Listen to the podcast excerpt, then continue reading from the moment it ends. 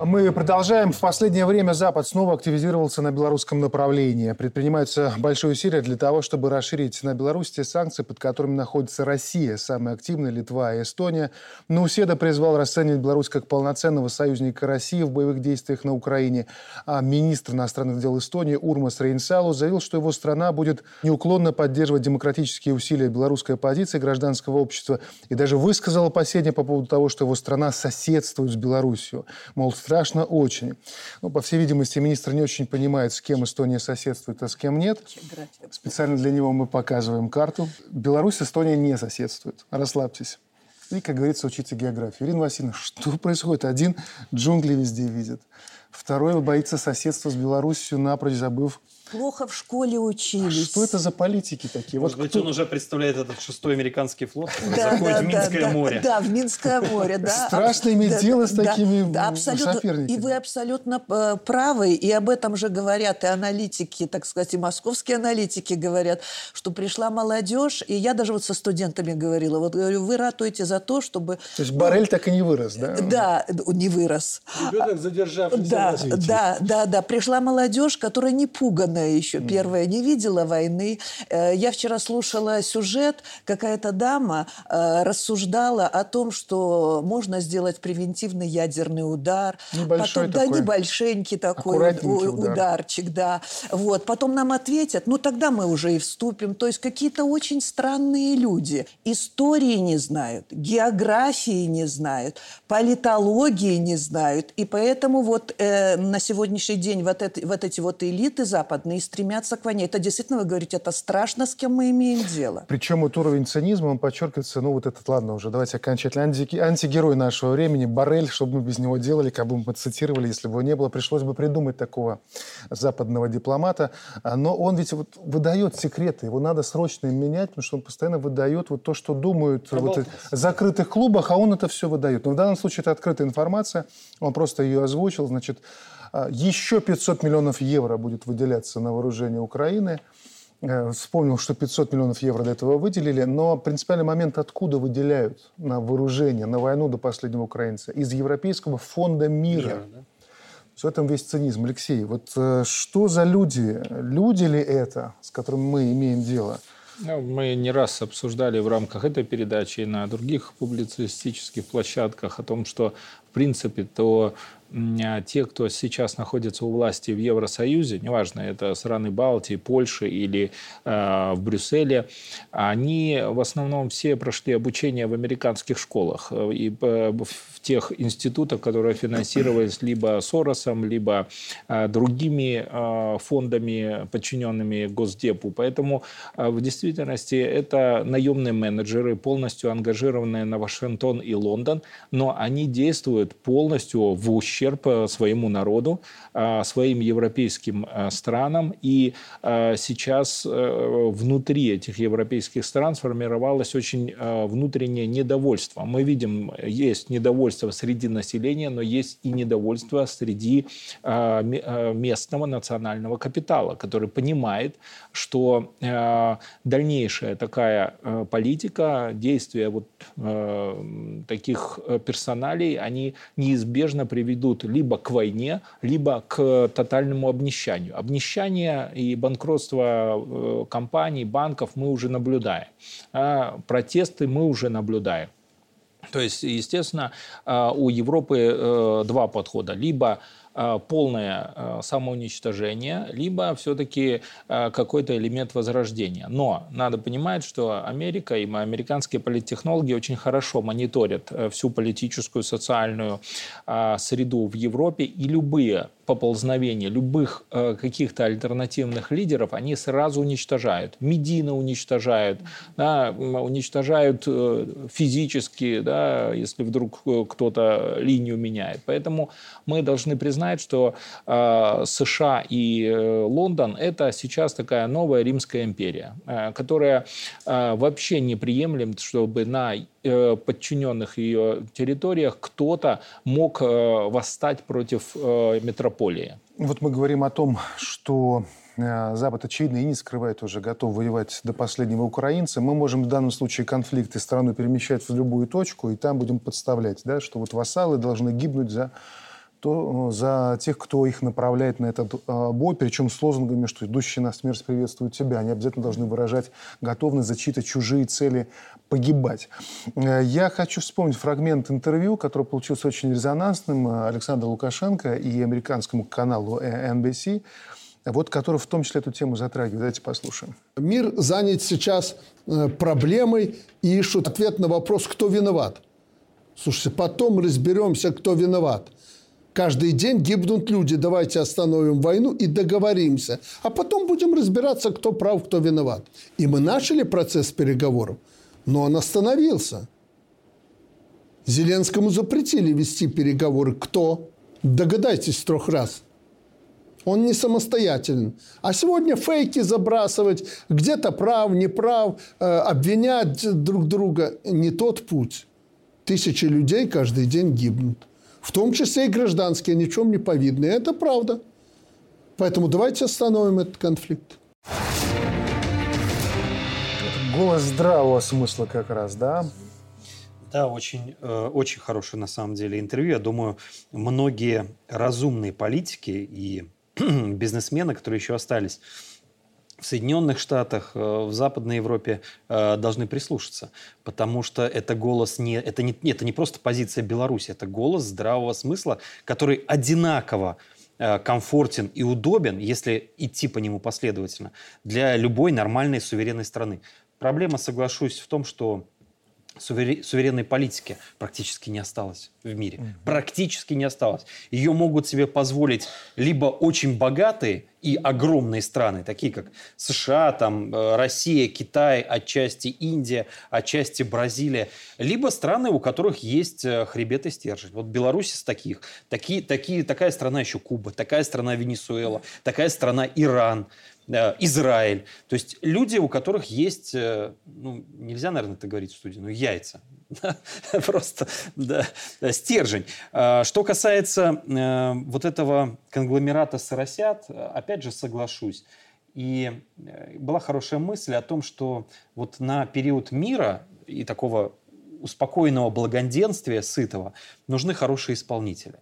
Но как только Э, мир приходит в движение, как только начинают меняться границы, интересы, капиталы, э, эти хорошие исполнители становятся просто хорошими могильщиками прежней системы. Потому что ничего кроме э, слепого, тупого исполнения приказов, которые им там дает Вашингтон или Брюссель или Лондон, они больше ничего не умеют. И они, они не заточены под это. Вот это страшно. Андрей Евгеньевич, ну здесь же ведь ситуация такая, она многоплановая. Мы часто очень удобно, конечно, видеть исключительного врага, который вот он находится на каком-то расстоянии от тебя. Но вот мы, помните, уже затронули тему там пятая колонна, все понятно, шестая колонна. Это люди, которые стучат себя в грудь и говорят, там, мы за Путина, мы за Лукашенко, там, в зависимости от контекста. И вроде как они э, э, проговаривают правильные абсолютно вещи, но по факту делают то, что разрушает государства, мешает воплощению там, правильной идеи, развития экономики, мобилизации всех необходимых ресурсов, внутренних сил для задачи. А есть, конечно, прямое противостояние. Это вот те ячейки, которые сейчас распаковывают Запад. Мы видим, как в России сейчас задерживают людей, которые пытаются э, проводить э, террористические акты. У нас происходит, вот коллеги недавно э, Белтерадиокомпании показывали материал о том, как в очередной раз задержали а, молодых совсем ребят, которые чуть ли не за 500 долларов там готовы были делать все, пускать поезда. совершать, да? Вот, вот что здесь мы можем делать, как этому противостоять? Что вот... Ну, белорусская система дает э, ответы, и мы, э, в принципе, неплохо э, разбирались с этим предыдущие годы. Да, сейчас вопрос просто личного выбора, личной порядочности этих людей. Но позиция президента Беларуси, насколько я ее понимаю, всегда была такой, что наши управленцы, во-первых, должны быть заземлены в Беларуси, то есть их деньги, их дома, их дети не должны быть за границей. А во-вторых, их внутренняя личная амбиция в политике, в экономике, там, в бизнесе, в управлении должна совпадать с общим трендом развития белорусского государства. к началу разговора. Да. Должна Это воспитание... быть собирающая да, идея, конечно. которая всех Конечно. центрирует. И она неплохо работала. В Российской Федерации было по-разному. Я сейчас не хочу критиковать нашего ближайшего союзника, но было по-разному. И да, у них ситуация сложнее, хотя бы в силу того, что э, в разные периоды были разные идеологические установки. То идеологическая установка, что мы идем на Запад, у нас, значит, там мы хотим стать шестой экономикой мира, и больше для нас целей нет. Мы хотим европейскую систему образования, и советская была плохая, российская еще хуже, своя суверенная. А были периоды, Э, в частности, вот э, Вторая Чеченская война, когда, да, внутренняя концентрация достигала другого полюса и говорили, что все, все, кто не с нами, тот против нас. Еще один очень важный, коротко, посыл, который прозвучал в Астане. Я предлагаю его послушать, и он, в общем-то, в какой-то мере соберет наш разговор к тому, чтобы мы ну, как-то сделали какие-то выводы и поняли, вот к чему те события, которые сейчас мы с вами и наблюдаем, и обсуждаем, пожалуйста. То, о чем мы так долго говорили на протяжении многих лет, свершилось, стало реальностью. Против всех нас развязана настоящая гибридная война. И Украина здесь лишь предлог. предлог. Замыслы отдельных стран по реваншу за проигранные кампании прошлого века вынашивались давно, начиная, как известно, с первых дней после победы в Великой Отечественной войне – а может быть и раньше. Сегодня на острие экономических и финансовых атак оказались Россия и Беларусь, но, думаю, все здесь понимают, что истинные цели западных стратегов намного шире. Расчленить евразийское пространство по секторам влияния и использовать наши страны в качестве сырьевых и промышленных придатков. Нужно быть готовыми к самым разнообразным провокациям по всему периметру СНГ. События недавние в Казахстане, в Узбекистане, убедительные и весьма поучительные примеры, но это только начало, на прочность будут испытывать всех. А, на прочность будут испытывать всех. Ирина Васильевна, как пройти нам это испытание на э, прочность? Я хочу сказать немножечко небольшой шаг в сторону. Да, вот когда мы говорим, э, и вы говорили раньше этот э, эстонский президент да. Э, сказал там о гражданском обществе. И надеются взорвать Беларусь прежде всего изнутри, потому что они понимают, что вот мы говорили, когда что стоят э, поляки там ведут, так, активизировалась армия mm-hmm. и так далее, но они все-таки пытаются взорвать изнутри. То есть как бы вот мы подготовим гражданское общество, не мы, а они говорят, mm-hmm. так что мы подготовим гражданское общество, которое взорвет изнутри. Вот я иногда дискутировала с такими вот ребятами. И они приходят сами в тупик, э, когда я говорю, ну хорошо, э, значит, победили они, пришли. Вы зачем им? Зачем вы, если 8 миллиардов населения живет, это вот то, о чем говорил президент, что хотят расчленить, так более того, если народ думает, что он останется на этой территории, на комфортной территории, э, как бы не выселили всех в Сибирь и руками уран не заставили добывать. То есть я к тому, что и люди эти, э, действительно приходят в тупик. Я говорю, если ты программист, э, не нужно будет такого количества программ, которые вы пишете, потому что население 8 миллиардов, если говорят о том, что надо половину, а то и больше уничтожить. Почему ты должен остаться? И они тоже в тупик приходят. Поэтому, когда э, говорят о том, что нам надо выдержать, нам, наверное, нужно еще поменять э, работу с молодежью. Э, значит, ну то, что мы говорили уже при освещении первого вопроса по идеологии, пропаганда должна быть более агрессивная у нас. У нас какая-то пропаганда более рыхлая, более мягкая пропаганда. Вот. Э, Алексей правильно говорил, что там, если появляется точка зрения отличная от, э, так сказать, мейнстрима, э, обязательно тушат, давят э, и так далее, то, что появляется. Э, вот и нам нужно не просто садить, там, арестовывать и так далее, а рассказывать, что будет с тобой, если вдруг произойдет то, к чему ты стремишься. Ну, я бы здесь поспорил насчет э, и пропаганды, и насчет э, агрессивности ее. А, знаете, все-таки, наверное, мне кажется, лучшим был пример э, советской системы, когда воспитывали критически мыслящего, умного, интеллигентного человека. Вот такой критически мыслящий человек никогда не станет соросенком и не будет хлебать из этого корыто грантов. Он никогда не предаст свою страну, потому что он осознает себя в государстве и в обществе.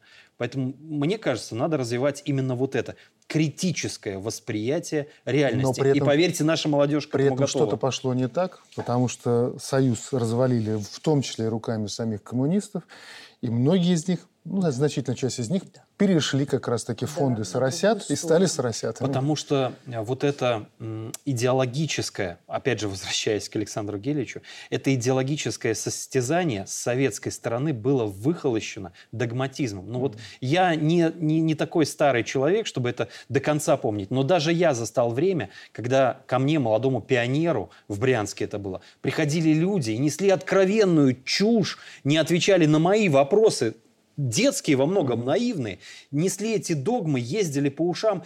И я видел, что люди, которые рассказывают о коммунизме, э, мне, или о социализме прогрессивном, или о перестройке, они сами в это не верят. У них в глазах уже был этот э, волчий блеск от близкой наживы. Вот этого нельзя допускать.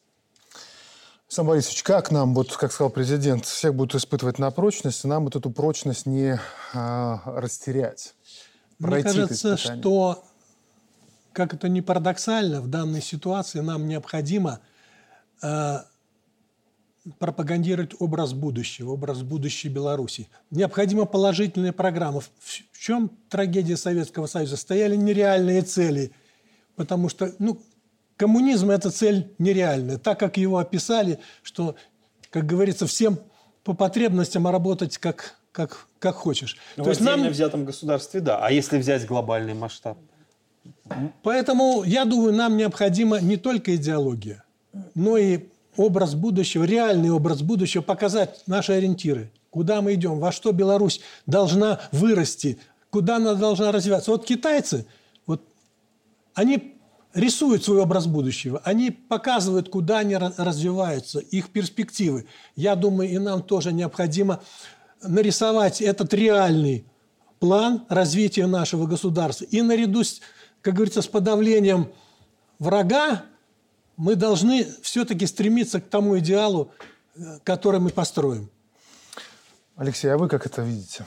Знаете, я э, скажу с точки зрения, наверное, металловедения, если прочность, да, то она же разного уровня бывает. Если сделать чугун, его ударить, он э, раскрошится, правильно? Это точно так же об обществе. Если его сильно зажать, а, там, сделать, что мы там, воюем с коллективным Западом, то мы можем э, внутри э, хлопнуться и разрушиться, как Советский Союз.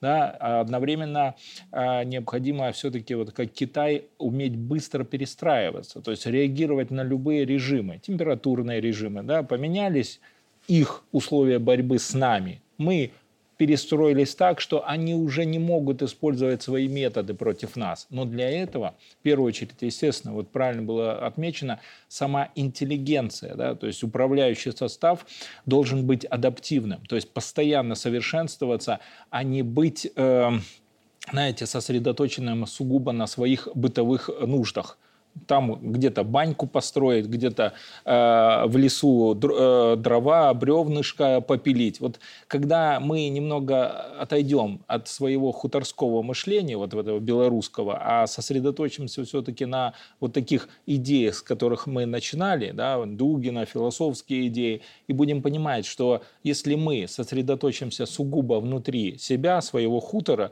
то однозначно хутор захватят. А если будем думать масштабами страны, справедливости, справедливости да, масштабы справедливости не только для себя, но и своего ближнего, да, и думать о нем, то в этом случае общество будет гибким и будет, самое главное, а, иметь элемент самозащиты. Вот это самое главное. Ну что ж, благодарю вас за то, что вот мы как начинали на ноте, которая позволяла нам, если не увидеть, то хотя бы почувствовать вот эхо вот этого образа будущего, а нам всем его формировать. То ближе к концу мы четко для себя поняли, что без образа будущего, без осознанного стремления к нему нам это испытание будет пройти как минимум очень сложно. Поэтому спасибо за ваше мнение, благодарю за участие в программе, спасибо, что были с нами. На сегодня все. Счастливо.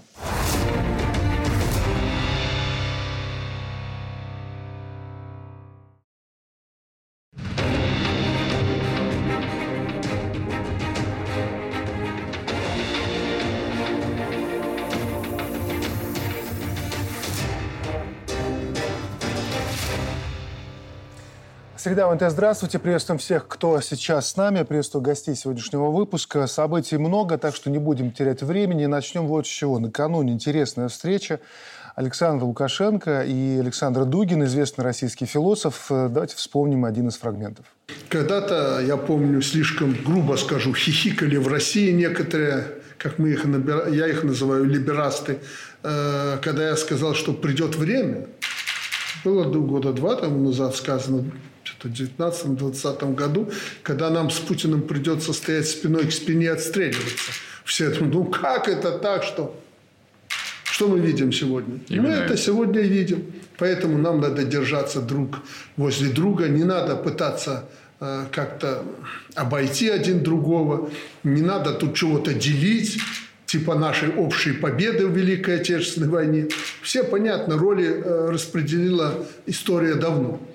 Э, и такой человек, как вы, анализируя события, видя реалии, э, сделает, я думаю, правильные выводы. И не только это мой интерес, это интерес Беларуси и России. Это интерес русского, белорусского народа, россиян всех и белорусов. Ну что ж, вообще-то у президентов не бывает простых встреч, особенно тех, что проходят публично. А вот, Андрей Евгеньевич, как вы считаете, про что была и о чем в первую очередь вот эта встреча вчера? Знаете, мне сразу вспомнилось э, замечательный роман Булгакова «Мастер Маргарита», когда, помните, играли в шахматы у Воланда, и там была такая фраза, что лучшие э, шахматные журналы мира отдали бы все для того, чтобы напечатать ход этой партии.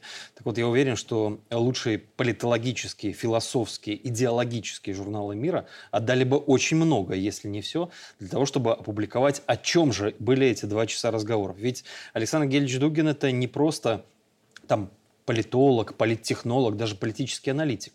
Это философ, который концептуально, научно обосновал иной, другой, консервативный, да, правый, но иной путь развития цивилизации. Он не брал только Российскую Федерацию или только Республику Беларусь. Он приезжал в Беларусь неоднократно, мы с ним делали большие обзорное интервью, он объяснял школу э, политического реализма в США, Киссинджера, объяснял, кто эти люди, на каких философских концептах они стоят и как будет развиваться дальше политика. И здесь, я думаю, президенту Беларуси было интересно именно это.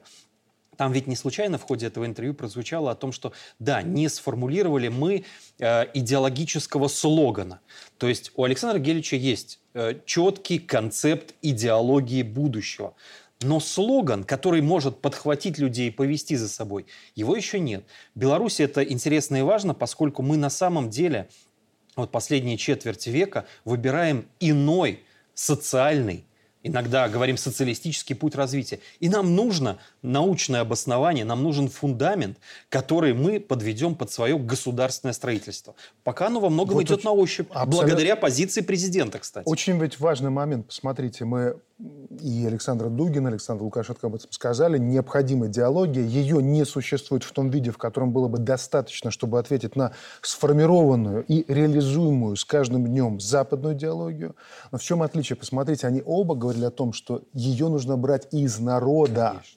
То есть не насаждать ее сверху, то, что мы видим, например, на Западе, вот эти новые, э, скажем, глобалистские ценности, которые ломают семейные ценности, которые, ну, здравый смысл даже ломают. И мы видим, какое напряжение внутри общества создается. А здесь, наоборот, они идут к тому, что нужно идею брать из самого народа, уже дальше ее развивать. Алексей, а как вы это видите? Знаете, когда мы э, сейчас сталкиваемся вообще в э, вопросах противостояния, да, ну, некоторые говорят коллективного Запада с коллективным Востоком, в первую очередь мы э, должны говорить о противостоянии как раз идей. Угу. Да, и даже теория пропаганды, которая книга по пропаганде, возникшая после Первой мировой войны, там Э, четко говорилось, что ключевая война, неважно, в, война на поле боя или война в информационном пространстве, это всегда э, война идей против идей. Да? И, конечно же, сейчас, когда э, мы э, видим обострение э, вот этой борьбы, уже э, все латентные противостояния перешли в, в, откро, в открытое э, противоборство между нами и коллективным Западом, нам надо единое идея, которая объединяла не просто белорусов внутри себя, да, а объединяла большое пространство. Это пространство э, должно заканчиваться не только Россией, оно должно заканчиваться и дальше. Она должна объединять и все евразийское пространство, плюс э, подтягивать э, Азию, потому что э, иначе коллективный Запад с их э, могуществом, с их финансово-экономическими возможностями, конечно, может навязать свою повестку. А можем сказать, какая идея, с какой сейчас, ну, если не воюют, то противостоят друг другу? В том-то и дело, что э, если философы сидят mm-hmm. и э, пытаются разработать идею, идея, она нащупывается. То есть Одни... противостояние есть, осталось выразить ее, да, чтобы да, у коллективного Запада идея простая. Это идея э, наживы и э, чистой прибыли, и изъятия чистой прибыли всеми возможными способами. А вот у нас какая идея? Вот это самое главное сейчас. Александра Дугина послушаем. Я э, давнишний изначальный поклонник и Беларуси, и вашего курса. Я считаю, никогда в нем не сомневался. И, и в самые сложные времена, между нашими государствами были сложные времена, я всей душой, всем сердцем, всеми своими возможностями поддерживал вас, поддерживал то, ту линию, которую вы вели, вы не дали разграбить свое государство, вы не совершили тех ошибок, которые вы, мы в 90-е годы совершили, и сейчас исправляем с таким трудом. И я вот просто искренне преклоняюсь перед вашим авторитетом, перед вашим мужеством, перед вашей э, убежденной стойкостью в спасении белорусского народа, белорусской государственности, а значит нас самих, значит нашего единства, значит нашего союзного государства. Ну и сегодня мы как раз, как вы сказали, э, плечом к спиной к спине. Больше нас все остальные оказались где-то либо на нейтральной позиции, либо на противоположной. И вот мы стоим и защищаем нашу славянскую, русскую, белорусскую идею вместе. Ирина Васильевна, а вы это как а, наблюдаете для себя, вот это противостояние идей и смыслов, о ну, которых говорили вчера? Я полностью согласна с предыдущими, с моими коллегами, с выступающими, но мне хотелось бы давать, когда вы говорите, что мы пытаемся нащупать идеи, но ведь был же Советский Союз, помните, когда э, в 60-е годы э, рухнул э, колониализм, и много с африканских стран к нам приезжали, и они почему поддерживали нас, да и сейчас стали, скажем так, поддерживать, поддерживать, потому что э, они увидели, что этот мир более справедливый. Поэтому, конечно, слово «справедливость», оно такое несколько абстрактное, поэтому я с Алексеем согласна, что еще вырабатывается. Нужно, что мы вкладываем в понятие справедливости. Но, в принципе, когда мы говорим за справедливость, и вот даже наша кондитерская фабрика выразила, mm-hmm. как бы там это не было, э, так сказать, маркетинговым ходом, но, тем не менее, за справедливость. И поэтому, эм, э, когда вот э, господин Дугин говорит, что э, значит, мы э, выражаем э, идею, и мы вдвоем, э, вдвоем, то есть две страны. Не только мы вдвоем. Вы смотрите, нас поддерживают и африканские страны. Давайте вспомним, когда выступал лидер Афри... там объединен, как называется, в общем, объединяет все африканские страны, и он сказал, что мы никогда не будем поддерживать Соединенные Штаты. Мне присылали это выступление, и, значит, он поддерживает все то, что происходит, вот, так сказать, все, что делает Россия, и э, Беларусь. Поэтому нельзя говорить, что мы только вдвоем. Конечно, угу. все зависит от того, как сложится, как пройдет операция на Украине. Поэтому многие опасаются, что если будет проигрыш, то будет проигрыш и у них. Поэтому они как бы э, затихли. Но на самом деле э, нас не двое, нас больше. Угу. Я думаю, что эта встреча, в общем, знаковая. Она отражает тектонические сдвиги в российской элите. На самом деле, еще не так давно ну, Дугина считали либералы маргиналом. Угу. То есть он был отодвинут э, далеко на периферию. Его, так сказать, проправительственное радио, телевидение, эксперты и так далее, в общем, э, по большому счету хихикали над ним, злорадствовали, что это человек из прошлого, что его идеи остались в прошлом веке, умерли. И вот оказалось, что на самом деле сейчас происходит, ну, скажем так, можно сказать, поправение, поливение российского общества. Но можно сказать одно, что либеральная часть российской элиты уступает своей позиции. Она э, вынуждена была проявить свое истинное лицо, и кто-то действительно, как сказал Дугин, оказался по ту сторону фронта, кто-то оказался нейтральным. И вот, в общем, патриотическая часть набирает силу, и э, власть российская высшая, она сейчас выбирает Вернее, у нее нет выбора. Она должна опереться на патриотические силы. Я бы здесь вот добавил встречный интерес. Президент сказал о своем интересе встречи с Александром Гельевичем, а я бы э, так пофантазировал на, по поводу интереса самого э, Дугина встретиться с белорусским лидером.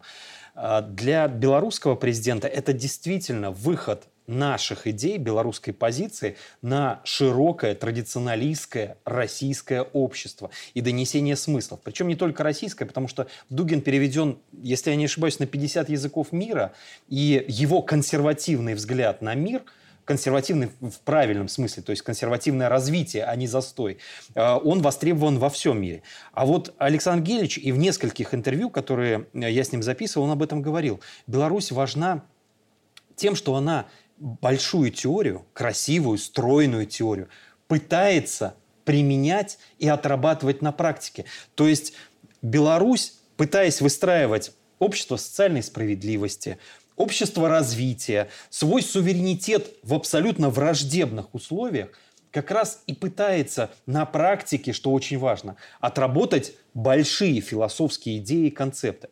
Э, тем более, тут важно еще понимать, что нам противостоит. Вот Барель проговорился, а ведь это действительно теория расизма теория превосходства, когда заявляется с высокой трибуны о том, что Европейский Союз, либеральный мир в целом, это цветущий сад, а все остальное джунгли. То есть мы, нас с вами воспринимают как обезьянок из джунглей. Это повторение э, вот этой абсолютно российской, нацистской э, идеологии, превосходство белого человека. Это вот э, бремя белого, да?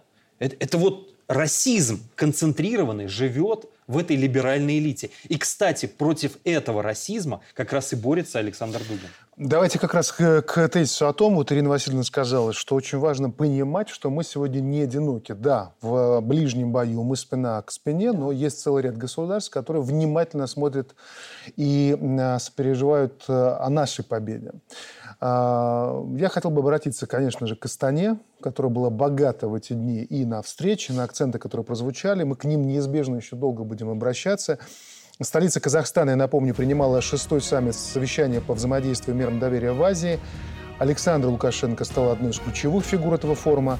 Двусторонние встречи с президентами Казахстана и Турции, премьером Пакистана и, конечно, общение в кулуарах зачастую не менее важное, чем э, сами переговоры с обострением ситуации по периметру. Я не хотел бы, чтобы была эта эскалация. Давайте остановим войну и договоримся. А, вот, Ирина Васильевна, если посмотреть еще раньше, не так давно, это был Самарканд, ШОС. Шанхайская организация сотрудничества. Сейчас вот это совещание – и э, формирование того же БРИКС, мы услышали, что со ссылкой на президента ЮАР Саудовская Аравия выражает желание присоединяться. Это уже совершенно другая, что называется, палитра. Но если возвращаться к этому формату азиатскому, можем ли мы сказать, что на наших глазах формируется сейчас, причем динамично, новый мировой порядок с центром в Азии?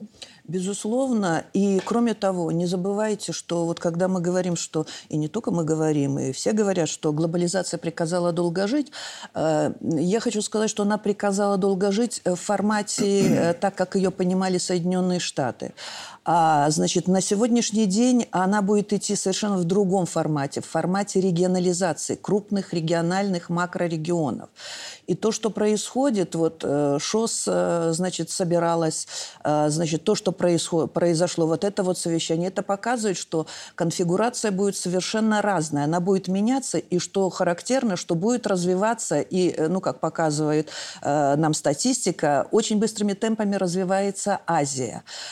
И, соответственно, у Азии самые большие перспективы. Даже не с точки зрения, мы будем говорить, там, идеология, какая идеология и так далее. Если посмотрим на экономику, Азия показывает, ну, пример э, в развитии. Это не только Китай, хотя в Китае немножко вот притормаживают темпы. Это главным образом и Индия, и вот все близлежащие страны. У них потенциал существует. Даже если на сегодняшний день темпы, может, недостаточно высокие, у них очень крупный потенциал. Поэтому то, что мы участвуем вот в этих совещаниях, во встречах. Мы, в общем-то, европейское государство, мы находимся в Европе.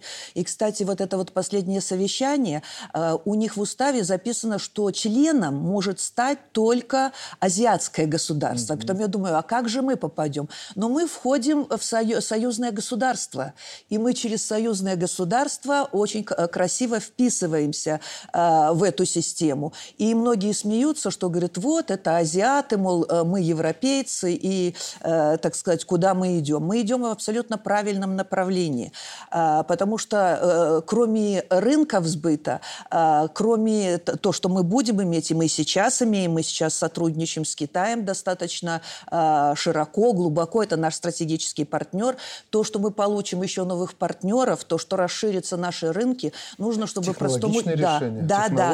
Э, я хочу сказать, что вот мы, в общем-то, передачи нас простые люди смотрят. Это не не просто рынки, это рабочие места. Значит, будут сохраняться рабочие места, будет перспектива и у нашей промышленности, и у нашего сельского хозяйства. Да, э, значит, Соединенные Штаты накладывают санкции на э, Китай по передаче определенных технологий, связано с полупроводниками, но не надо забывать, что Беларусь это э, во времена Советского Союза это была республика, в которой развивалась электроника. У нас на тот момент момент были хорошие школы. Надо возобновлять, надо поднимать именно вот это направление. Э, вы посмотрите, сколько вузов у нас выпускает специалистов, э, связанных с электроникой, с программированием. То есть это перспективное направление нам нужно задействовать и, может быть, задействовать вместе э, с Китаем. Угу. А, Алексей, а вот э, Китай после съезда начнет менять конфигурацию э, в Азии, учитывая вообще свой масштаб, вообще, может быть, даже мировую конфигурацию? Или они, вот эта политика осторожного, вдумчивого развития, они вот продолжат? Знаете, если вот э, читать всю информацию, которая сейчас идет э, по Китаю, они э, в действительности сейчас решают свои внутренние проблемы очень сильно. В первую очередь связанные с системой принятия решений. Да, мы знаем, что они объявили кампанию так называемые «Тигры и мухи» по борьбе с коррупционерами разных уровней. Тигры – это высший состав, э, мухи – это мелкие взяточники. Да? То есть в действительности мы видим, что э, Китай в условиях подготовки к сильному противостоянию с коллективным Западом, даже не с Соединенными Штатами Америки, а с западными корпорациями, он понимает, что вначале надо перестроиться внутри себя для борьбы, чтобы не было пятой, шестой mm-hmm. и других колонн. А, и это они сейчас делают. У них э, достаточно мало времени. Они понимают, что конец 22 э, начало 23 года, скорее всего, противостояние вот, глобальное перейдет на их сторону. Уже все забудут про Украину, забудут Тайвань. про Россию скорее всего, будет э, не только Тайвань, а ориентация на то, чтобы сформи- э, сформировать какие-нибудь э, внутренние противоречия, чтобы вызвать протесты внутри Китая. Это уже обсуждается, да, молодежь подтягивается. Поэтому а, в действительности а, Запад и э, американские, британские корпорации не хотят отпускать э, э, Китай в свободное плавание. До этого они, как мы уже обсуждали, рассматривали Китай как некие джунгли, где должны работать предприятия, там должна быть страшная экология, дети должны умирать от рака и все остальные. Они должны пребывать в, э, зеленой экономике. Но сейчас мы видим, что на протяжении последних 10-15 лет Китай э, все делает для того, чтобы стать независимым экономическим, в первую очередь, и финансовым игроком. А, и Запад пытается не допустить этого. Поэтому... Региональные, ну, понятно, это коллективный Запад, это такое собирательное, в общем-то, понятие, но региональные, скажем, оппоненты, это кто у них? Япония, Южная Корея, да? Э, без э, поддержки США эти региональные лидеры ничего не значат. То есть ось вот это Соединенные Штаты и Китай, это, это главное противостояние? Это, да, то есть понятно, что США не будет э, в, в открытую воевать. Они, скорее всего, будут подтягивать э, Японию, будут подтягивать Южную Корею, Австралию, э, Филиппины, возможно, да, э, к противостоянию.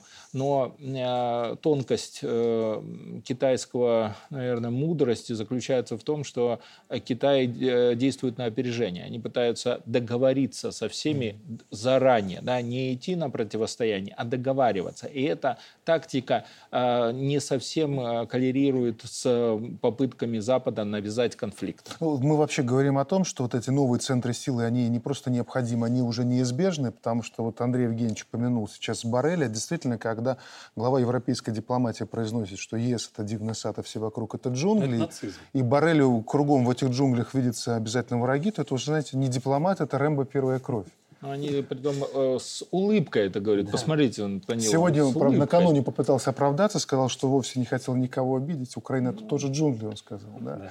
А Запад тоже не всегда бывает прав. Но, как говорится, первое впечатление невозможно сделать дважды. А, но вот что еще усугубляется? Владимир Макей, кстати, в Астане, я хочу вспомнить этот эпизод, он рассказал интересную переписку, которая у него случилась с одним из его коллег, как он сказал, Владимир Макей, из одной очень далекой страны размером с Беларусь, я процитирую, значит, что написал нашему министру вот этот коллега. То, что касается санкций против Беларуси и России, Владимир, на нас оказывается жесточайшее давление. Третий секретарь посольства США пишет нам письменные указания, заставляя присоединиться к тем или иным санкциям, заставляя предпринимать конкретные действия против Беларуси, России и других стран, которые их поддерживают, угрожает, что в случае, если вы не будете так поступать, то ваши счета в Соединенных Штатах будут заморожены, ваши родственники, дети не смогут обучаться в Соединенных Штатах Америки, мы даже всех ваших студентов вышлем из США. Сам Борисович, это гоп-стоп уже. Вместе с Барелем это просто ну, страшная Я хочу банда. сказать, не надо ездить так далеко. Возможно, это Латинская Америка. Давайте посмотрим по соседству. Ведь мы недавно с вами наблюдали события в Казахстане. Ведь я думаю, что суть их в том, что Казахстану показали их зависимость, зависимость от Запада. Ведь основные капиталы э, капиталистов, скажем так, Казахстана размещены за границей. Капитал весь вывозится туда, не вкладывается в национальную экономику, а вывозится туда. Кроме того, дети высшей элиты высших слоев Казахстана то, точно так же учатся. Поэтому Казахстан очень чувствителен к давлению Западу. То, точно так же и Киргизия, точно так же и все другие страны Центральной Азии. И даже если мы возьмем Кавказ, то это Грузия, Армения. То есть э, мы видим, что даже далеко ездить не надо. И поэтому, когда удивляемся, что наши союзники по ОДКБ проводят несоюзническую политику.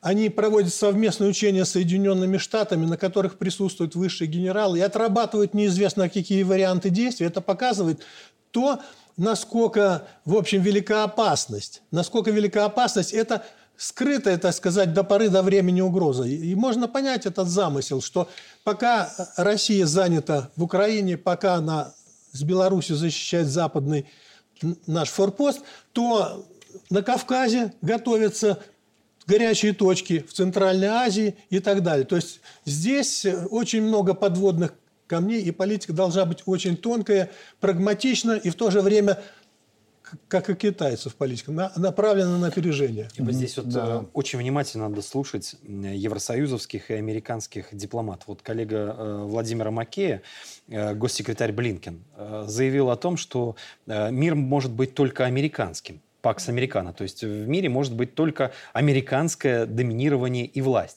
А все остальное, китайское это плохо для всех, а значит без власти еще хуже. О чем это говорит? Вот э, Барель воспринимает э, Центральную Европу, Азию, Африку, Латинскую Америку как джунгли. А Соединенные Штаты воспринимают как джунгли Европейский Союз. Просто там мартышки первого сорта. Они немножко ближе, и рацион у них чуть больше. Вот и все, вся разница.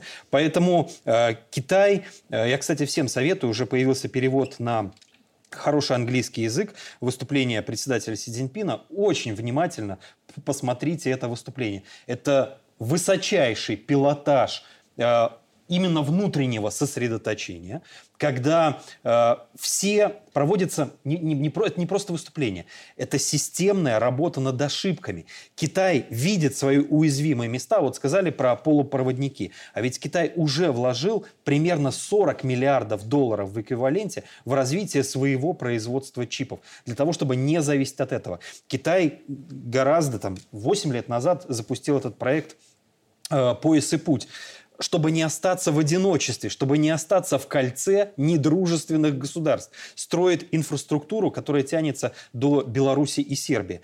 Э, это высший пилотаж международной политики. Я думаю, э, и участие Беларуси во всех совещаниях, которые связывают евразийское пространство, нацелены именно на это.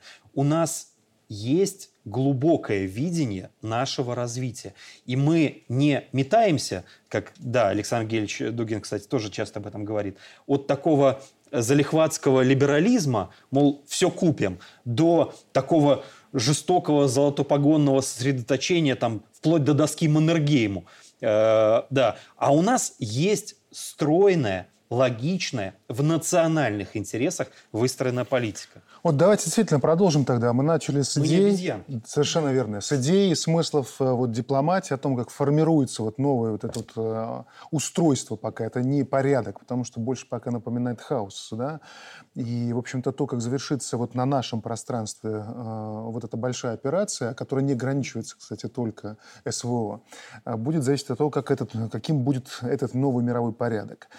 Но что касается нашей безопасности, вот более предметный такой вопрос. Вот эта региональная группировка союзного государства. Вот мы видим, что она уже активно разворачивается, прибывает сюда подразделения, в том числе авиационная составляющая. Как военный эксперт, Александр Борисович, еще раз, вот, как видите этот шаг? Ну, я так сказал, что это страховочный вариант. Все дело в том, что одна механизированная дивизия – в общем, стратегическую ситуацию изменить не может, но она может подкрепить вооруженные силы Беларуси, которые сейчас растянуты по всему, э, так сказать, западному периметру, западному, северо-западному. Э, мы как бы балкон, который нависает над странами НАТО и Украиной. И если мы возьмем численность наших вооруженных сил, реальных штыков 45 тысяч. Если возьмем протяженность, периметр этой границы, это там практически две с половиной тысячи.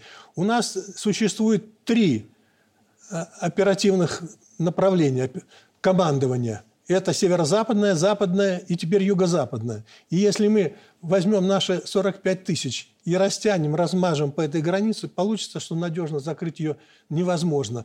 Поэтому сейчас, конечно, основные усилия это на южную границу, и там войска прикрывают, стоят за спиной пограничников и так далее. Но ведь э, президент предупреждал, что наибольшая это опасность со стороны Польши, скрытая, может быть, отодвинутая во времени, угу. но там наибольшее передвижение войск, группировки и так далее. Поэтому для того, чтобы парировать возможный какой-то прорыв э, опасность с неожиданного направления, нам необходимы вот эти вот российские... Логичный, справедливый шаг, абсолютно. Да, как абсо... вы относитесь абсо... к вою, который поднимается вот со стороны Юга, Запада, НАТО, что вот э, даже, смотрите, Столтенберг говорит, президент Беларуси Лукашенко должен прекратить вовлекать республику в конфликт на Украине. То есть страна, э, вернее, представитель организации, которая оккупировала а, весь западный мир, вот говорит о том, что мы, мы должны делать что-то по-другому. Ну, Тут ведь все дело в том, что эти ребята очень слабо знают э, договорную базу наших отношений с Российской Федерацией. И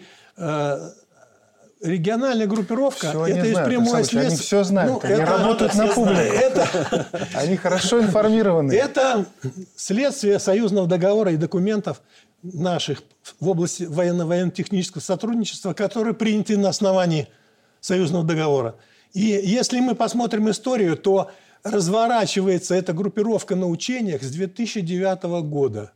И каждые четыре года на нашей территории разворачивается эта группировка, отрабатывается ее продвижение на нашу территорию.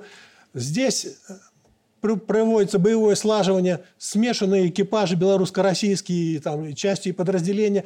И, в общем, все заканчивается стрельбами, учением и возвратом этих частей домой. На, на этот раз части не, я полагаю, будут очень долго у нас. Но это в наших интересах? Естественно, это в наших интересах. Ведь преамбула какая? Она разворачивается в случае угрозы агрессии. В случае угрозы агрессии. То есть, если два президента решили развернуть эту группировку, значит, они признают, что угроза агрессии существует. То есть, чисто оборонительный вариант, не зависящий Хорошо. от событий. Предложение Зеленского позвать на белорусско-украинскую границу неких международных э, наблюдателей, это что? Это угроза, это провокация? Это вот как вы оцениваете? Ну, я думаю, это попытка, значит, заслонить ту ситуацию, которая складывается на границе. Ведь э, Украина сосредоточила там очень солидную группировку войск. Больше 20 тысяч, некоторые 30 тысяч, если взять территориальные войска, угу. пограничные силы. Они построили мощную линию укреплений. Они взорвали мосты, которые считают наиболее опасными, заминировали, заминировали дороги. И в этой ситуации, когда они подготовились к войне и совершают много всяких ну, скажем так, разведно-провокационных действий в отношении Беларуси, говорить о том, что нужны какие-то якобы миротворцы mm-hmm. или наблюдатели, ну, это издевка над здравым смыслом. Здесь да, э, есть еще один момент. А, очевидная стратегическая цель – это, да, э, отрезвить э, горячие умы, превентивно значит, подготовиться к внезапному Э, возможному удару по территории Беларуси. Но я думаю, что здесь есть еще множество и таких э, неявных, но очень важных целей, которые э, преследует Российская Федерация. Первое, ну так, на вскидку, о чем говорят военные аналитики, это туман войны. То есть, на самом деле, понять, сколько там российских военнослужащих, 9 их тысяч, не 9, зашло на территорию Беларуси, достаточно сложно, и Украина будет вынуждена часть резервов сосредотачивать, в том числе и в Черниговской области. То есть не перебрасывая их сейчас на самое взрывоопасное Херсонское направление. Вторая, тоже не совсем очевидная цель – боевое слаживание российских и белорусских подразделений. Третье – это овладение тем современным оружием, которое есть сейчас э, в распоряжении Российской Федерации, и белорусское современное оружие, включая беспилотники, о которых уже, наверное, года три говорят на выставках современных вооружений, в том числе и в Российской Федерации. Но вот ощутили дефицит, а у Беларуси, оказывается, есть в том числе ударные вертолеты беспилотные. Западное направление. Вот посмотрите, не успел Дуда, президент Польши, заявить о том, что сначала он сокрушался, что нет у них своего ядерного оружия, а потом сказал, есть выход а мы американцев попросим, чтобы они свои арсеналы разместили на нашей территории. И в ту, буквально пару дней проходит, газета «Речь Посполитая» публикует результаты социологического исследования, согласно которому, как они утверждают, большинство поляков, там 54% поддерживают эту идею. Там 29,5% против, многие воздержались. Неужели поляки этого, Алексей, действительно хотят? Знаете, все зависит от того, какие вопросы задавать. Если, э, как? Если, да, как, да, как задавать. Если бы они спросили, вы хотите, чтобы по Польше э, Россия нанесла ядерный удар, то я думаю, что, конечно, бы все ответили нет. Потому что размещение любого ядерного оружия на территории Польши автоматически делает э, эти зоны плюс э, штабы, плюс крупные города целями для э, наведения ядерного оружия, естественно, России, да, или того э, ядерного оружия, которое в случае дальнейшего противостояния может быть размещено на территории Беларуси. Да, и об этом мы уже не раз обсуждали, что наши самолеты оборудованы, э, в принципе, для, модернизированы для несения ядерного оружия.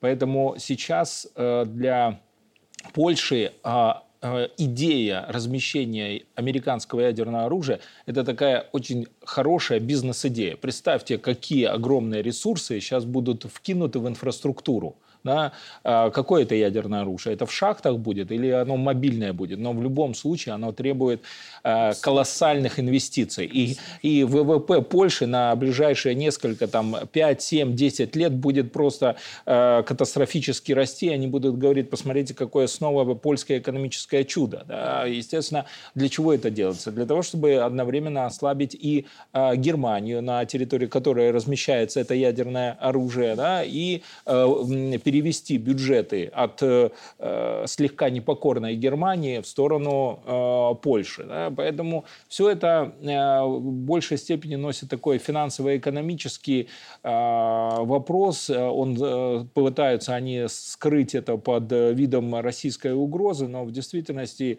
э, те же польские элиты пытаются на этом нажиться. Но ядерная эта тема раскручивается. НАТО сейчас проводит вот эти масштабные учения свои да, э, на севере э, Европы где совершенно верно, там до 60 не, не, не стреляют ядерными Да, оружием, они говорят, да? что это ядерное сдерживание, но вот э, бельгийские там агентство против э, ядерного оружия обозначает, что вот эта вот э, база королевских э, ВВС Кляйнброгель, да, в провинции Лимбург, это как раз то место, где э, находятся ядерные боеголовки США. Официально это опровергается информация, но тем не менее, Александр Борисович, получается, что не просто так они там летают, и ядерным сдерживанием НАТО и оборона слова несовместимые, там всегда про нападение.